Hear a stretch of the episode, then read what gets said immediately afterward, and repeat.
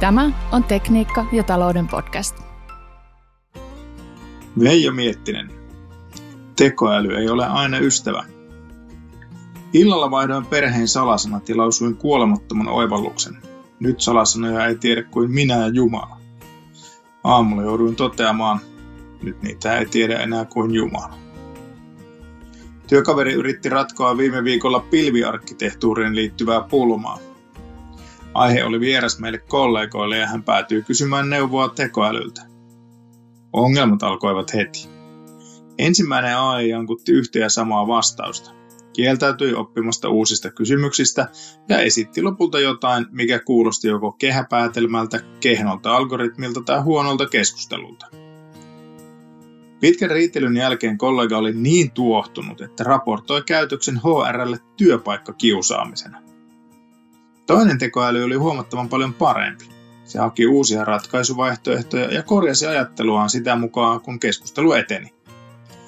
Kävi kuitenkin ilmi, että IT-osasto oli kieltänyt jälkimmäisen käytön. Pilviongelman ratkaisun ollessa edelleen auki marssi nuori pilviarkkitehti huoneeseen ja haluten raportoida yrityksemme IT-politiikan työpaikkakiusaamisena. Yritin muistuttaa, että syynä siihen saattaisi olla kyberturvallisuustekijän oikeudet tai niiden yhdistelmä. Arkkitehti tuhahti ja ilmoitti häipyvänsä koodareiden keskustelupalstoille etsimään apua oikeilta ystäviltä. Ymmärrät tässä sitten puolet nuorempia. Olen varma, että tekoäly ei korvaa ammattikuntaamme. DI on tunnettu ongelmanratkaisija. Jos ongelma ei ole näköpiirissä, DI luo niitä pikavauhtia. Insinööri näet ratkaisee melkein minkä tehtävän tahansa, kun hänelle kertoo, että tehtävä on mahdoton. Autojen suunnittelijat ovat kyllä menneet yhden insinööriprinsiipin ohi. Se kuuluu, jos tuote toimii, älä lisää enää mitään. Nykyään markkinointi haluaa lisää ominaisuuksia, kunnes mikään ei enää toimi. Insinööri ymmärtää parhaiten numeroita, mutta kommunikaatiomaailma on muuttumassa radikaalisti.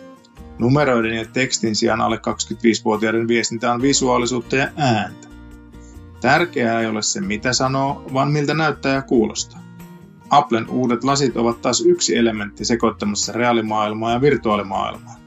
Illuusiot ja immersiivisuus ovat jo osa B2B-markkinointiakin. Maailma muuttuu kaikissa suhteissa. Ennen televisiot olivat paksuja ja ihmiset hoikki. Nyt telkkarit ovat littania ja ihmiset kehopositiivisia. Pressa on valittu ja pulinat pois. Aikanaan isoäiti kysyi äidiltäni, jos sinun pitäisi päättää, ottaako mies tai koira, niin minkä rotuisen koiran valitsisit? Oikein hyvää päivänjatkoa. Toivottavasti ei ole miettinyt.